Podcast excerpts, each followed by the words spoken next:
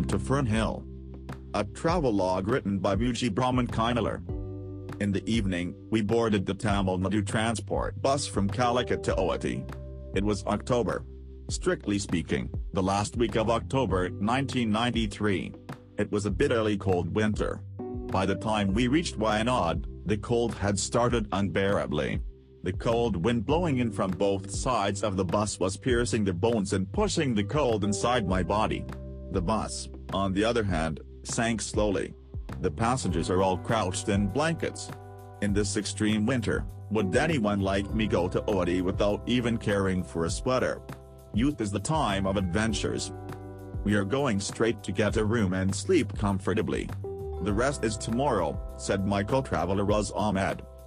Yes, it doesn't matter if you haven't eaten anything, all we need is a room to relax from the cold. Raz is already familiar with Ooty. We quickly booked the room. The room has a heater. There is also a woolen blanket. We ate something and curled up in bed. The next morning at 8 o'clock we took an auto and set out for Fernhill. There were no acquaintances in that Gurukula. I knew that Nitya Chaitanya Yati was a great sage a psychological thinker and a gifted guru, but I did not read him much then. I think I had read only a few articles and one or two books written by him at that time. Moreover, I did not have the ability to comprehend his visions and thoughts at that age. The steep walkway leads straight to Gurukul. Auto dropped us off in front of the ashram gate and returned. Infernal. When I entered the gate, I saw a man standing there with a smile. It was Dr. Thampan who was looking after the affairs of the ashram. Thampan, a medical doctor, had become a disciple of Guru and was staying at the ashram. Children, where are you from? He asked affectionately. We talked to him for a while. I told him that we had come to see the Guru and to invite him to Calicut. Two students have come to talk to a great man known in the world. I feel a tingle when I think about it now. He took us inside the Gurukulam and told us to sit down. We asked if we had breakfast. He brought us two cup of tea. I was reading a lesson in the ashram that the true spirituality should satisfy the hunger and thirst of human beings. If you go to any real spiritual center, you will not go hungry without food. Visitors are also entitled to a share of what they have. Let me tell the guru that you came. Please sit here, children. He went to Yati's room. The living room where we were sitting was also a prayer room. Formal prayers as a religious ritual are not common in the Gurukul. Visitors of various faiths can pray here in their own way. Those who are not interested in prayers can sit in silence or read a book. Gurukuls follow the visions of Sri Narayana Guru. Narayana's vision was one caste, one religion, one God. He does not promote idolatry. So, no idols of any gods could be seen in the prayer room of the Gurukul. Gurukulam. It was Dr. Palpu, Padmanabhan, who gave Sri Narayana Guru, one of the foremost Renaissance sculptors of Kerala, practical ideas for a social revolution. Dr. Palpu has persuaded Narayana Guru to form organizations, campaign for education and collective movement against caste. He was also a physician. Dr. Nataraja Guru, the son of Palpu, founded the Narayana Gurukul at Fernhill in Ooty. Nitya Chaitanya Yati is a disciple and successor of Nataraja Guru. The ashram is located amidst the Nilgiris, where the beauty of nature blooms. We will experience the profound connection between nature and the human soul while sitting here. The discipline of the forest, the chirping of the birds and the music of the streams flowing down, all combine to open our eyes to the meanings of the universe. The Gurukul, which is spread over an area of 4 acres, is rich in crops. The farmers were the residents of Gurukul. Everyone makes their favorite vegetables in their own place. The crops grown here are not for themselves, but for everyone. For all human beings, birds and creatures who are hungry. This cultivation in the Gurukul should also be a process of purifying the heart from the weeds of selfishness. Everyone was together to keep the surroundings of the Gurukul clean. Everyone cooks together. Along with the permanent residents, short visitors can be seen in the kitchen chopping vegetables and washing rice. There is no difference between a native or a foreigner. The autobiography of Nitya Chaitanya Yati explains the cooking of the Gurukul in detail. The Gurukul has rooms for guests to stay. Anyone can stay here. Do not rent from anyone. No cash collection. No one asks those who come to the Gurukul what their religion is. The Gurukul sees not only the religious but also the rationalist alike. The path of the Gurukul is knowledge and inquiry, not dispute. Therefore, spirituality and theology are not the only topics of study in Gurukul. Cosmology, literature, music and painting are the subjects of the Gurukul. The view of the Gurukul is that the enlightened soul who shines in all things is one and there is nothing in the world other than it. The Great Sage Guru was born on November 2, 1923 in Ranjakal, Pathanamthitta district of Kerala. His father Pandalam Raghav Panikkar was a poet and teacher. After high school matriculation, he left home and travelled all over India. He has travelled to almost every place in India, Pakistan, and Bangladesh.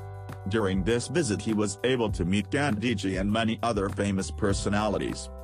He was in close contact with Sufi fakirs, Jain and Buddhist monks and spiritual masters such as Ramana Maharshi.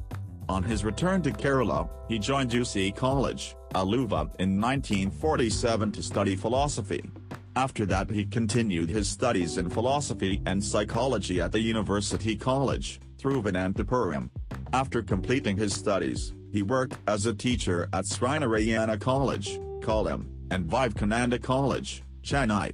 During this time he studied Vedanta, Samkhya, Yoga, Puranas and other Indian literature. He was initiated into sannyasa by the name of Nitya Chaitanya from Ramana Maharshi. He accepted Nataraja Guru as his spiritual guru in 1951 and took over the reins of the Guru Gurukul after his death.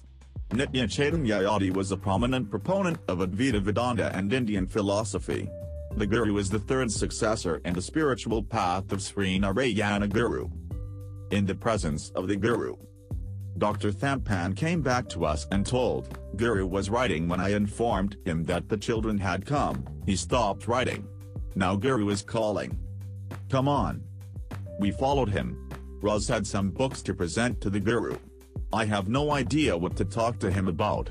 Who am I going to, to someone who has written 150 books in a lifetime? That too in different branches of knowledge. This is the first time I'm going to be in front of such a man. I have a total fear. Yati lives in a very small room in the ashram. A less spacious bed enough for one person to sleep was kept in the corner of the room. In front of it is a slightly larger room. Yati writes while sitting here. There are four shelves containing various books. Many music CDs are also stored in it. Yati is sitting in his writing room. His hair is neatly combed, grey long beard. A woolen shawl is wrapped around the top of the sweater. His eyes shining through the thick glasses. He greeted us with a smile. He gestured to sit on the chairs in front of the writing desk. Isn't it cold? It's very cold, I said. He shook his head and laughed. Did you drink coffee? Yes, I said. Meanwhile, Roz handed him a gift package. He opened the cover, picked up the books, and placed them on the table. He inquired where our home and country were. He asked me what I was studying. He listened very carefully to our words. I still remember that moment, he was sitting with his eyes smiling and shaking his head. This will make you more excited to talk to those who are interested. His behavior was to keep those who spoke to him close to his heart. Slowly I asked him a few questions without any formalities. It was not just about spirituality, I asked him what I felt in my mind as a student that day. After talking to him for a while I told him the purpose of our arrival. I stared at his face curiously. I was hoping for a positive response from him. The guru closed his eyes for a while. Then he took off his glasses, wiped both his eyes and put the glasses back in place. He laughed slightly with narrowed eyes and shook his head and said, I have reduced my travels, children. As I get older, I can no longer travel as usual. I only leave Gurukul a few times a year. Travel to Varkala, our center, has also come down. My face went pale on hearing that reply. My mind was telling me that he would not turn down the invitation even though I was not sure. But I did not say anything. I felt that he did not like being forced. Well, we're going, I said, a little disappointed.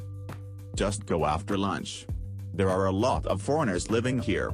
Get to know them all. Let's go back in the afternoon. We thought we could spend some more time there as he requested. We came out of his writing room and walked around the Gurukul. There were not many people there then. Some foreigners introduced themselves to us. When it was lunchtime we walked to the dining room. There were no more dishes to eat, only simple food. Dr. Thampan came down to the ashram yard to see us off. Dan Yati called him. He went to the guru's room and came back and gave us two packs.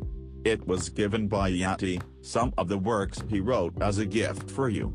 The guru has asked for your phone number and address.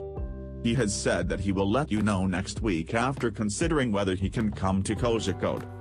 We returned from Mowati. We had no expectation that he would attend the program. First of all, he does not like to go to public events. There is no health condition for long-distance travel. Secondly, it is unreasonable to expect someone as great as Yati to accept our invitation as students. But exactly one week later, to our surprise, a phone call came from the Gurukul. The phone message was that the Guru had agreed to come to Kozhikode at our invitation. A few weeks later, Guru fulfilled his promise to us and came to Calicut and spoke at the event we organized. It was a seminar about education or something.